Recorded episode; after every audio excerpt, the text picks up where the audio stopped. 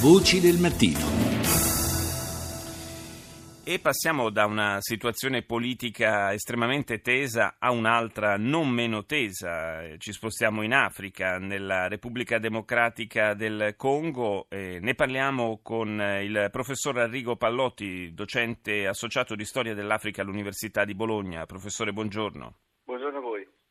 La situazione a cui facevo riferimento è quella che riguarda il presidente in carica, Joseph Kabila, eh, presidente che eh, sta arrivando all'esaurimento del suo secondo mandato, non si potrebbe e non si può ricandidare in base a quanto prevede la Costituzione, ma eh, la Corte Costituzionale gli ha offerto in questi giorni una, eh, una sorta di scappatoia, consentendogli di rimanere eh, in carica eh, fino a quando quando non verranno celebrate le nuove elezioni presidenziali e cresce fortemente il eh, sospetto che a questo punto queste elezioni eh, slitteranno a tempo indeterminato. Sì, diciamo che Kabila ha scelto questa strada mentre altri presidenti nella regione hanno tentato e sono riusciti a far modificare la Costituzione per correre. Professore, professore mi scusi, ci sono dei disturbi fortissimi sulla linea. Le, le chiedo di riattaccare, proviamo a richiamarla immediatamente.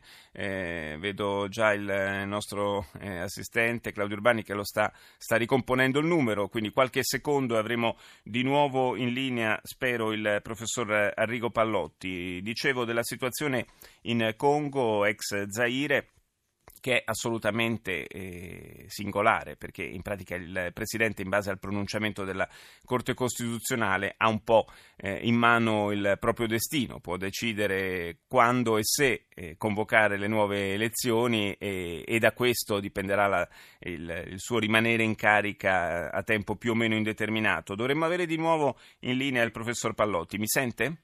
Sì, io bene, spero eh, che voi. Sì, adesso, adesso, non ci sono più le scariche di prima. Eh, prego, professore.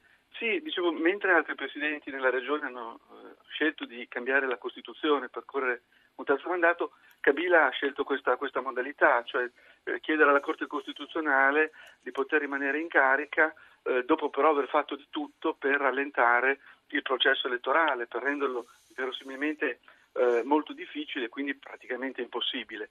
Eh, bisogna dire una cosa però per capire la situazione del Congo, cioè che anche le scorse elezioni nel 2011 eh, Kabila fece di tutto eh, per eh, poter eh, vincere, fece modificare anche qui la legge elettorale abolendo la possibilità di un ballottaggio tra i primi due eh, candidati. E quindi poi vinse a man bassa con eh, il turno unico. E mh, anche recentemente eh, l'anno scorso quando eh, ha tentato di introdurre una nuova legge che vincolava le eh, elezioni alla realizzazione di un nuovo censimento, quindi questo avrebbe richiesto degli anni, erano scoppiate delle proteste e c'erano state anche però decine di morti, perché il governo e l'esercito erano poi intervenuti per reprimere tutte queste proteste, quindi è assolutamente come dire, determinato a rimanere al potere.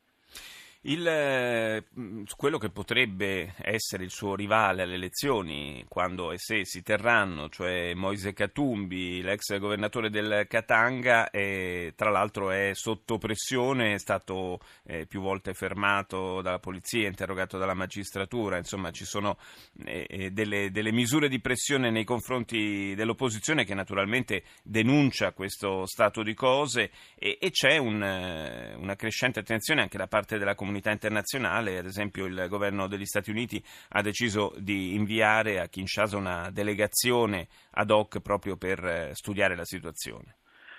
Sì, um, diciamo questo che senza dubbio uh, l'opposizione in questo momento è sotto pressione come eh, spesso avviene in Africa, diciamo così chi è al governo tenta di limitare in tutti i modi le attività uh, dei partiti di opposizione e dei candidati dell'opposizione.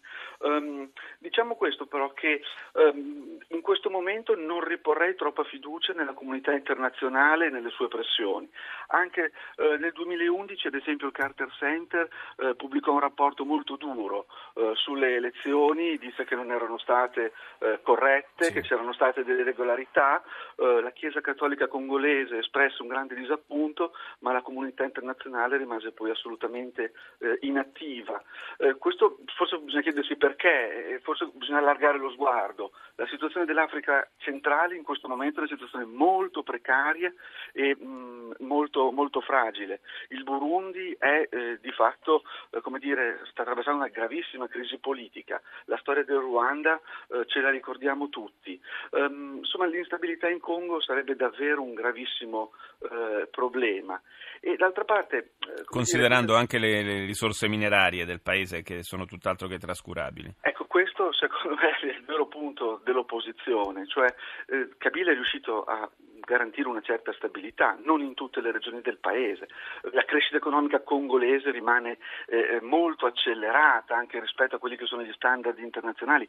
Molti, molti investitori in questo momento possono fare del business appunto legato alle miniere, alle infrastrutture che vanno ricostruite in questo paese, eccetera. I grandi due problemi che lui non è riuscito ad affrontare sono da una parte fare in modo che questa crescita eh, produca degli effetti diretti sulla gran parte della popolazione e questo questa è una delle carte dell'opposizione, ci sono tantissime aspettative il Congo è un paese enorme, con grandissime diversità regionali, eh, però tutti vorrebbero in qualche modo vedere che questa crescita ha un effetto sulla loro, sulla loro vita. E dall'altra la cosa però emblematica è che in ormai 15 anni lui Kabila è al potere, lui andò al potere quando il padre venne ammazzato nel 2001, non si è riuscito a elaborare una qualche alternativa politica a se stesso. Certo, certo, e quindi eh, questo ci porta al, all'attuale situazione di stallo mh, mm, che sta vivendo il Paese. Io ringrazio il professor Enrico Pallotti per essere stato nostro ospite. Grazie, buona giornata.